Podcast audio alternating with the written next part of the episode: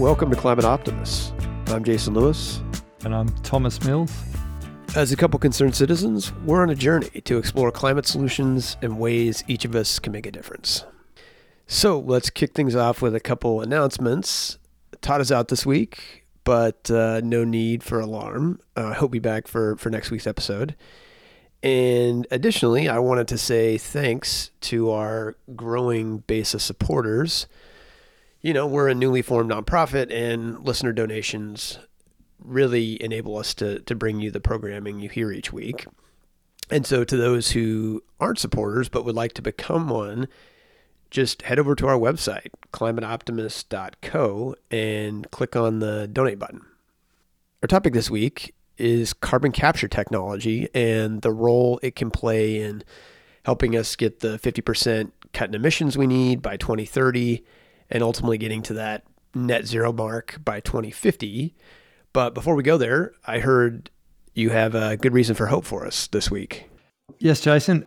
Electric vehicle sales globally have more than doubled in the last 12 months. And the world produces more electric vehicles in one week than it did in all of 2012. So, this exponential growth is allowing us to move in the right direction with regard to decarbonizing the transportation sector.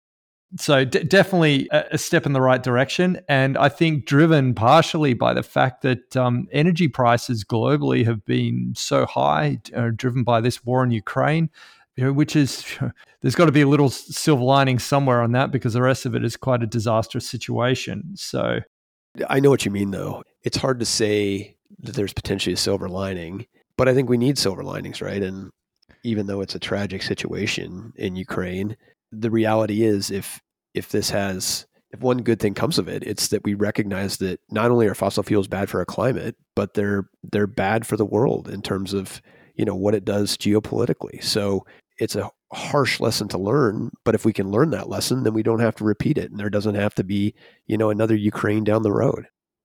Well, with that, let's head into our main topic today, and we thought it might be good to to step back and review a little terminology first, just so we're clear, given all the the the different words that get thrown around out there. So let's start first with with carbon capture, and Thomas, you can keep me honest here. But effectively, carbon capture technology is an umbrella term for you know being able to capture the carbon that would be otherwise emitted in the atmosphere by various processes. So you know, think of your think of your emissions coming out of your tailpipe of your car. Think of a, a power plant. You know, it's burning natural gas. Think about a cement manufacturing facility. All of those things release carbon, and carbon capture technology, you know, is is really what we're putting in place to ensure that that carbon isn't emitted up into the into the atmosphere. You know, you often hear the term carbon capture also paired with other words like utilization or carbon capture and storage. Carbon capture and utilization is you're taking that CO2 that you've captured and repurposing it for something else. So, a carbon neutral jet fuel, for instance. Storage is effectively, you know, what it would imply, which is you're taking the carbon that you've pulled in or kept from going in the atmosphere and and permanently storing it, whether underground or you know as a as a mineral, to ensure it's it's no longer in in the cycle, if you will. Thomas, did I miss anything? No, I think you pretty much hit the nail on the head there, Jason. Having the technology available that allows us to take every single process that we do to a carbon neutral status is going to be important because we've got a lot to do in a very short period of time. Yeah, that's a great point, and we don't want to dig too far in or, or spoil the the interview. But yeah, in essence, that's really you know the why of it all. So, Thomas, as you point out, we have certain sectors of the economy that right now we don't have a a solution to make them carbon neutral, and so the next best thing becomes capturing that carbon and avoiding it going up into the atmosphere. So today, coming to educate us on carbon capture is Hanna Roland. She is the head of sustainability for Aker Carbon Capture, which is based in Norway. She has 15 years experience in the industry, both on the projects side and line management, as well as digitalization and technology strategy. She holds a master's degree in industrial economics and technology management from the Norwegian University of Science and Technology. Definitely excited to have her on the show to help walk us through the yeah, the exciting world of uh, carbon capture.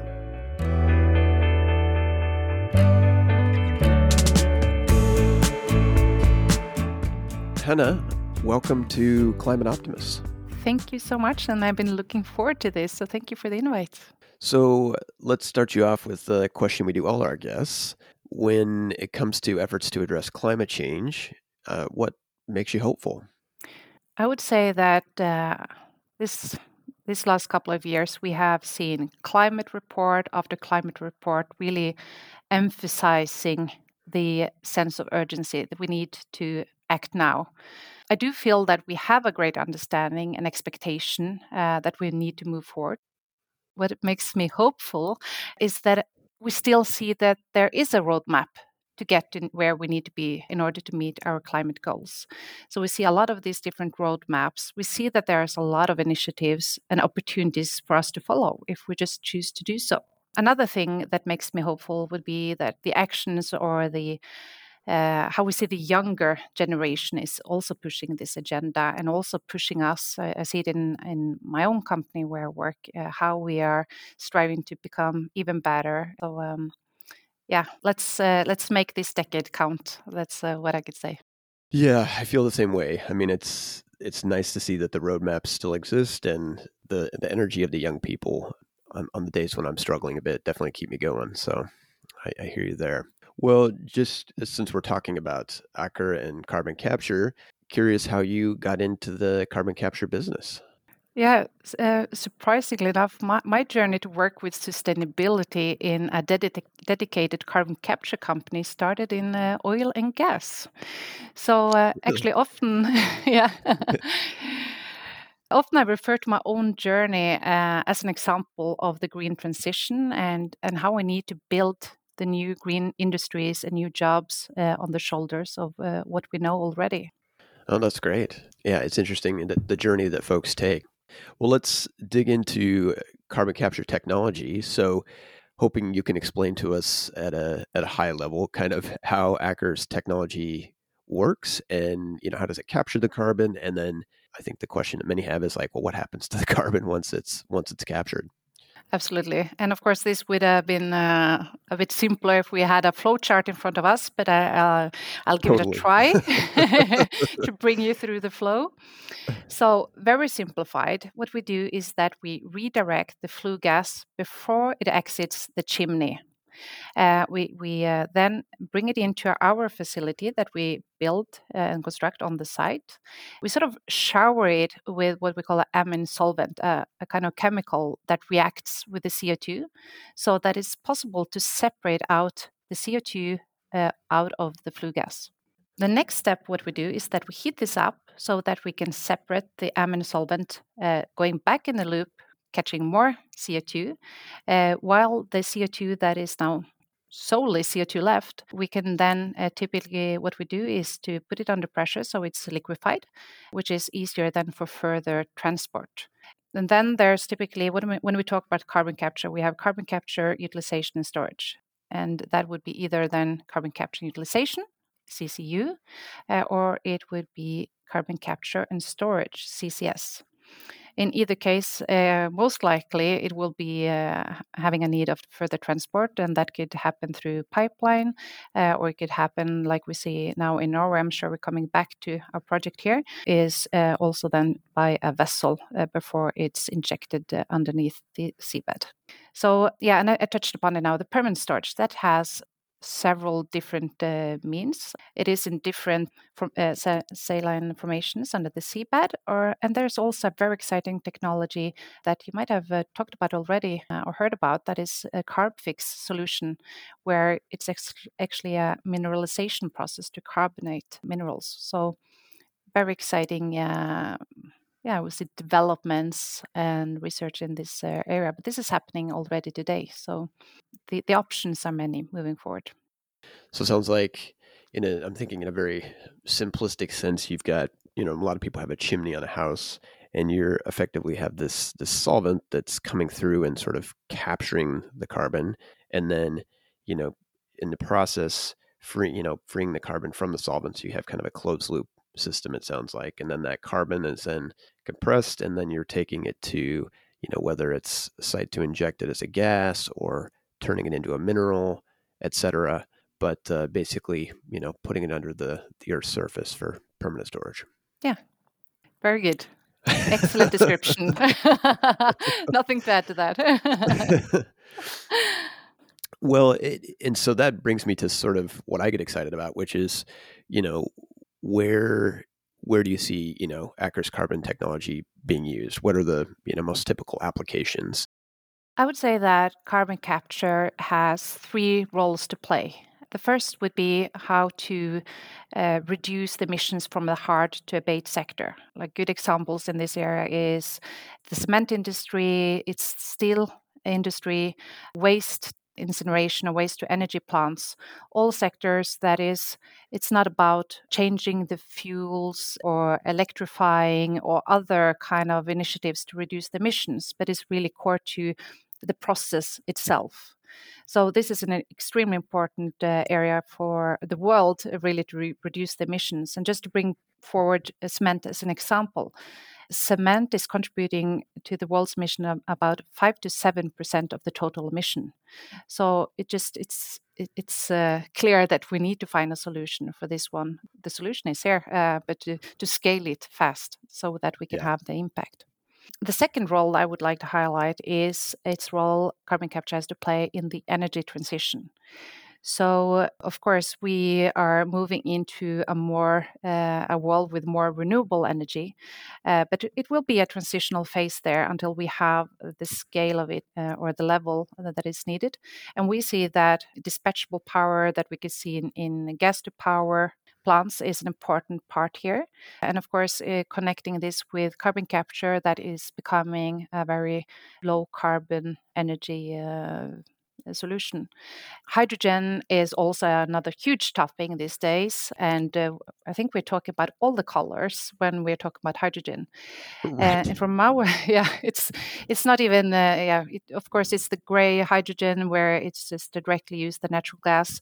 We have blue hydrogen, which is then in combination with CCS. We have green hydrogen, which is with the use of renewable power, and I think it's all also been introduced both red and purple and gold. I think I've heard. So, yeah, it's really exciting debate in itself. But in any case, we see that in in the future, we do believe that it's the green hydrogen, of course, that will be the, the sustainable and future solution.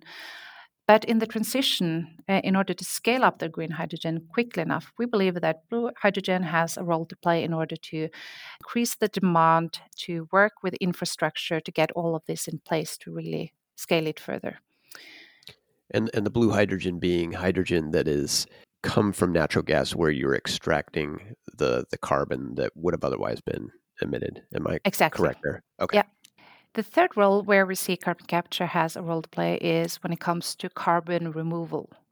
So this is really about enabling the net in net zero because first of all we need to of course reduce any emissions going out to the atmosphere and we need to do that quickly but we will have some of these emissions that will still remain there, that we still will emit to the atmosphere. And that's where carbon removal comes into play, where uh, another word uh, has, for this is also the um, negative emissions. So, this is where right. we could catch and uh, permanently store CO2 that has a biogenic origin. So that is from what we would say the natural loop from from the nature taking up the uh, the carbon from the atmosphere, following the cycle will go out in the atmosphere, and that this has been balanced through through all times until we started to emit more carbon into the atmosphere uh, in addition to this natural cycle. So um, by sort of uh, taking out more of this natural cycle, that is when we can bring out the, the total emissions uh, in the atmosphere. So this is a hugely exciting area, I would say, for carbon capture uh, moving forward. Um, and also when we look to the uh, roadmaps towards net zero, carbon removal has a huge role to play, uh, particularly after the 2050s, but also for any corporate or nation, even individuals that have set net zero targets before that. And uh, there's, and I say luckily and hopefully, um, uh, there will be many more, but there are already large corporates and companies that have set this target already for 2030. And, and I think that plays to the part where those that can do more, they should do more uh, in, uh, in this uh, close uh, period uh, coming up. Yeah, it's exciting. I mean, the reality is we have, you know, I think about kind of the the different pieces you talked about, but two kind of basic buckets. You know, we have this spigot of carbon that we need to turn off, right? The the reducing piece, but yeah, as you speak to it, right, there's all this carbon that's still going to be in the atmosphere, and to return things to balance, we've got to pull pull more of that out. So, yeah, excited by the the dual role that that carbon capture uh, potentially plays. So, being being the engineer that I am, I'm thinking like, you know, what what would it kind of look like? Let's say you were talking about cement, because that's obviously a critical area to to try to reduce emissions. What would it look like to implement sort of a project in cement manufacturing, and kind of what would the what would the catalyst for that be? Yeah, and when it comes to cement in particular, I'd just like to highlight that this is actually happening happening right now as part of the Norwegian full-scale CCS value chain demonstration project called Longship. Uh, we're now delivering the world's full-scale carbon capture plant at the cement facility, and uh, this is uh, truly an important project because we are delivering or we are developing the full value chain in one go because uh, obviously it doesn't make sense to just either do the carbon capture part or the storage project. So, of course, this first one that is within uh, large investments from the Norwegian state, and moving forward, uh, of course, we need to bring the cost down, or, or actually, we need to meet the make the cost curves meet. So, I think that comes with two elements. Uh, one thing is that we can, by actually delivering carbon capture and storage projects now, we will be having quite a lot of learning by doing. Uh, we de risk the projects.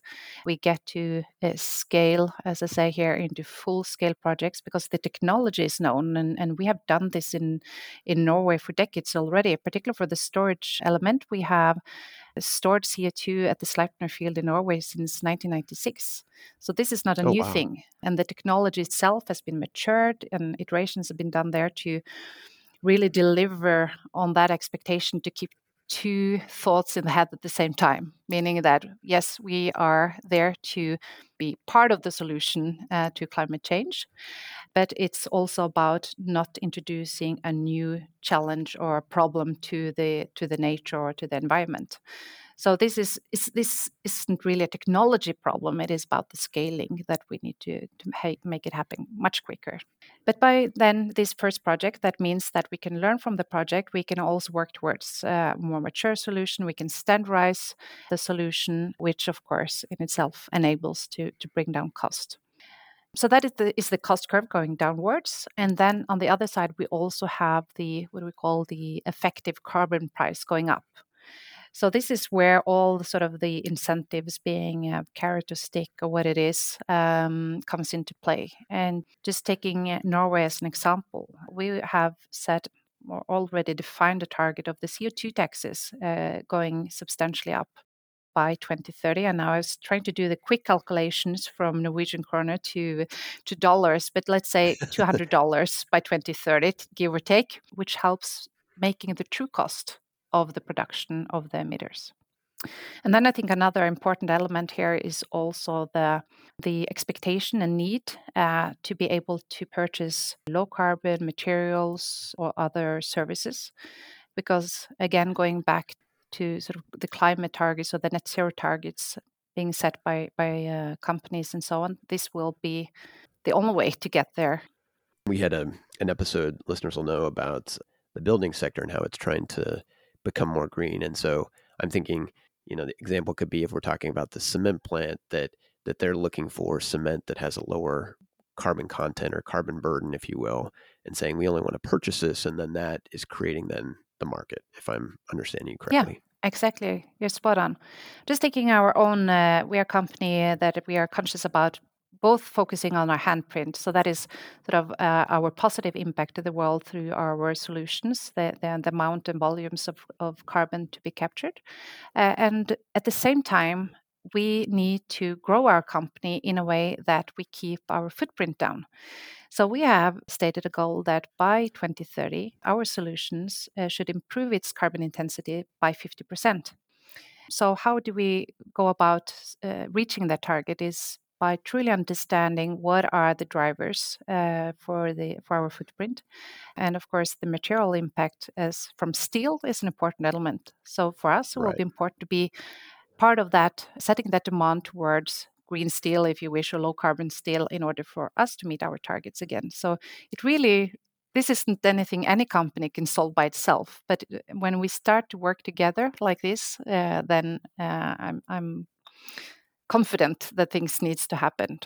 And actually, I would just like to add on uh, one thing in in, uh, in this area because I find it so so exciting, and that is um, World Economic Forum uh, launched its um, uh, first mover coalition at COP26. I don't know if you've talked about that in a previous uh, episode, but um, I don't believe we have. So if you can yeah. educate us briefly. Yeah, very, very quickly. It's still early days and it's being worked upon, but it's about just what we're talking about here. It's about how can we set uh, that demand on low carbon products and solutions in a way that uh, emitters uh, will know that there is a demand for the products because if, of course it's risk with any investments uh, required uh, so uh, for them to know that there are purchasers that are willing to pay that premium price that we must ex- expect to a large extent in the beginning uh, for any new product solutions being brought to the market, but that they're willing to pay that premium price. So um, uh, there's already quite a few areas that is uh, um, sort of been launched as part of um, this first mover coalition, but uh, I believe steel and shipping is as, as examples now in the beginning and more to come, and where companies could then state maybe just an ex- as an example uh, that yes, we are committed to uh, purchase uh, X amount of steel uh, that comes with a premium cost uh, in in the following years. So um, I think this one is a very interesting one to follow.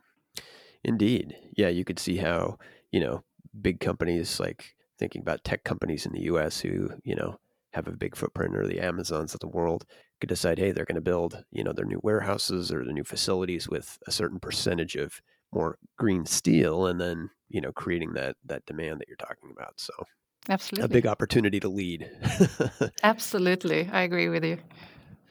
So exciting to hear you talk about you know this potential to create demand for a green product, which then enables us to, to help get rid of the carbon. I'm wondering if you have thoughts on like how do we how do we scale this right because at the end of the day it's exciting to know the technology's there and that that the economics are starting to line up but as we all know we have a race against the clock i think there are some foundation that we need to have in place uh, and the first one is of course that pollution must come with a cost uh, and we touched upon it, how we see that, uh, and examples from Norway, we see the increased CO2 taxes and so on, or the even the trading schemas and so on. A second point would be that we also must value the negative emissions. So the uh, the carbon credit or the voluntary carbon credit market is still immature. There's a lot of activities, I would say, happening in this area to also sort of um, better illustrate the high quality carbon credits to the market because um, this is a market that has been very challenging in the past. And for those emitters that has a mix of fossil and biogenic origin to the CO2, um, this makes challenging to the business case if we don't see the true value of the carbon that is captured and stored permanently. So this is a whole area that needs to, to mature further. And the third one is that we do need some kind of incentives now benefiting the early movers simply to get the deployment really started and to make sure that we have the infrastructure in place. So this is sort of some of the key key aspects I would like to share on this. That makes sense. So, you know, as I think a lot of our listeners are aware, we have things like, you know, carbon taxes, cap and trade. We really need that across the board in the big economies so that there's a, you know, a disincentive to continue um, emitting carbon. And that sounds like the second one being cleaning up the carbon credit market, knowing that not all carbon credits are created equally, and we need to be able to value carbon that's removed permanently differently than we do, let's say, you know, a forest that's allowed to remain standing but may, you know, burn down at some point, et cetera. Exactly. And then third makes perfect sense, right? I mean, making sure there are incentives available, which we did here in the US as we were trying to, you know, build out wind and solar and get things going. So I, I know some folks, you know, while they recognize carbon capture is essential to us meeting our climate targets, there's this worry that it enables us to just continue, you know, burning fossil fuels, right, without uh, eventually just kind of reducing those to zero. So, wondering if you have thoughts on how we go about carbon capture so that you know, we're still heading down that transition to 100% renewable? I believe that there will be, for some areas, carbon capture will be a more transitional activity. I mean, we spoke about blue hydrogen earlier, and I believe the long term solution will be green hydrogen as an example. But it's something about this transitional phase where we really need to have that full picture, particularly for the energy sector, which is challenging, particularly these days, I would say, uh, with the invasion of Ukraine, and really to secure energy access. Uh, but we must make sure that when we do the investments for the for the long term, uh, we must make sure that these are for the sustainable solutions. I guess this will change over the years. To begin with, uh, we will very much focus on reducing the emissions that are emitting today.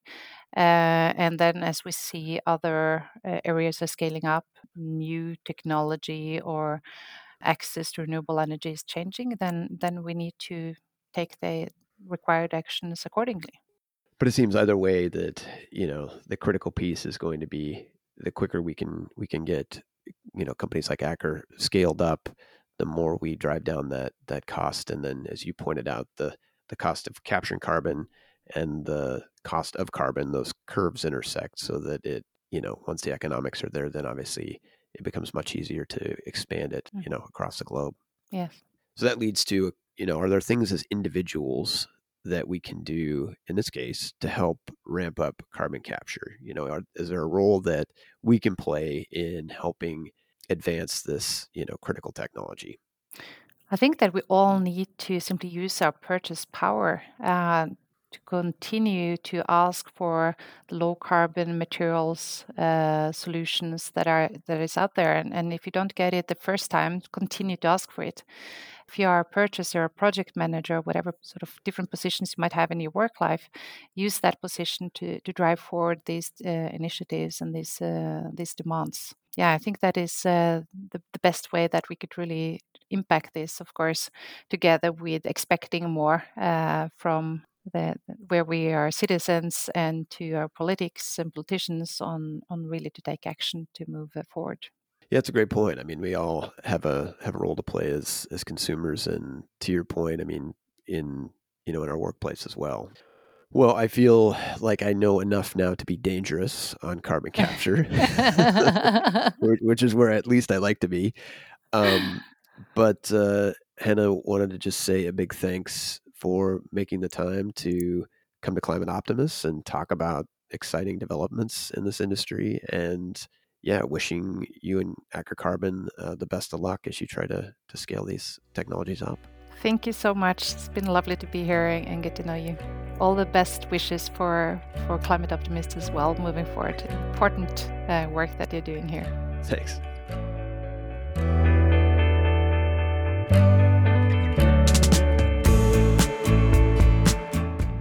So, Thomas, what were your uh, thoughts on the interview with uh, Hannah? I, I think it's really promising technology, um, and I think it's fantastic that they've got some you know, projects in the ground now that um, are producing results. I think we need to be careful, though, that we don't become reliant upon this just as an excuse to continue to extract and combust fossil fuels, and that we're you know applying this technology responsibly in that we're using it for those industrial processes where we just don't have a, a plan B right now for a carbon neutral solution. I hear your point, and you know I think there's going to have to be some sort of policy solution to ensure that we might need a natural gas plant today because we don't have enough renewables paired with storage. But as soon as we do, we want to be able to just mothball those plants. So yeah. So, uh, you know, that we've also got to keep in mind that there are a lot of fugitive emissions involved with the combustion of fossil fuel that's not directly captured in the CO2 emissions that may be coming out of the flue of these facilities. And what, unfortunately, carbon capture and storage doesn't do is you know, handle any of those fugitive emissions. Yeah, that's that's another great point. I mean, fossil fuel extraction produces on the order of about, you know, 8 to 10% of global carbon emissions. My other takeaway was, you know, in hearing Hannah talk about the promise of this technology is that we need to ensure that it's, you know, properly incentivized we need to put a price on carbon. You know, Canada has one. You know, it needs to get higher, but they have one. You know, Europe effectively has a price on carbon, and and the U.S. needs to join that. As soon as we have that price on carbon, it helps correct all these issues because then it there's an incentive for these industries as the price of carbon goes up to quickly look for alternatives to you know to ensure that the cost of you know creating their goods stays low and so we we clearly need a price on carbon in the US and and I'm sure you'd agree we we need one in Australia as well. Yeah, we sort of have one already under the ACCU system, but um, just coincidentally, in the last couple of weeks, Angus Taylor, our emissions minister, just artificially manipulated the price. So it just disincentivizes anyone from doing anything about the problem. Disappointing, but hey, it's sort of what we've come to expect from the current administration here. yeah, you've got you've got an election coming up, right? We we need to bring in somebody who values dealing with climate change. Yeah, look, I mean, it'd be great. I, I think, unfortunately, the the alternative is better, but not an order of magnitude better. Sure, that some of the small parties, like the Greens, of course, got very aggressive climate goals and and the labor parties sort of do as well but at the same time they're still openly supporting coal mining and it's like you, you can't have your cake and eat it in this situation what they really need to do is just say to these guys who just they don't really want to be digging coal out of the ground they just want a well-paying job they just need to create yeah. a pathway for these guys to get out of that, to move into renewables, to be servicing wind turbines, installing solar panels, you know, building big batteries, whatever it might be we just need to provide a pathway for them so that they can see that they have a future. Yeah, I mean, similar situation in the US, right? And to your point, if you could make just as much money, you know, servicing a wind turbine as you could digging in a hole in the ground, wouldn't you go take care of the wind turbine? Of course you would. They're such fantastic things. What's not to love about them? so, you know, I'd be remiss if I didn't bring it up, but, you know, when we're talking about carbon capture more broadly, the reality is, you know, yes, it has this valuable role to play as a as a bridge technology for things, you know, like cement manufacturing and steel, but we also have way too much carbon up in the atmosphere. And while Mother Nature does a great job of pulling it out, we've put up so much up there that it would take the natural cycle way too long to do it. And in you know, in the meantime, we we rise way above, you know, 1.5, 2 degrees Celsius. So, you know, the IPCC, the Intergovernmental Panel on Climate Change, has called out the importance of, you know, carbon capture in helping us bring the amount of CO2 in the atmosphere down to safer levels. So, you know, in addition to being a transition technology, we also need carbon capture in a broader sense to help us meet our climate targets. And as always, that leads to sort of well, what can we do, right, to um, to help in this this transition? And you know, when it comes to to personal action, wanted to you know encourage folks as they sort of look at their portfolio to be you know really thinking about investing in technologies that that help climate change. And to be clear, I'm not giving any sort of endorsement to a particular stock because let's face it, if you saw my stock performance you would know that I'm not the person you need to be taking advice from.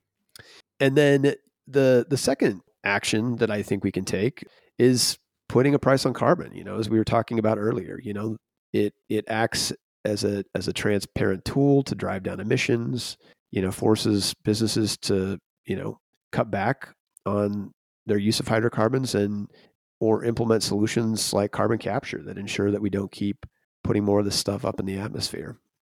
So we'll have uh, talking points on on our website, but reaching out to your your senators and calling for for a price on carbon, we definitely need it.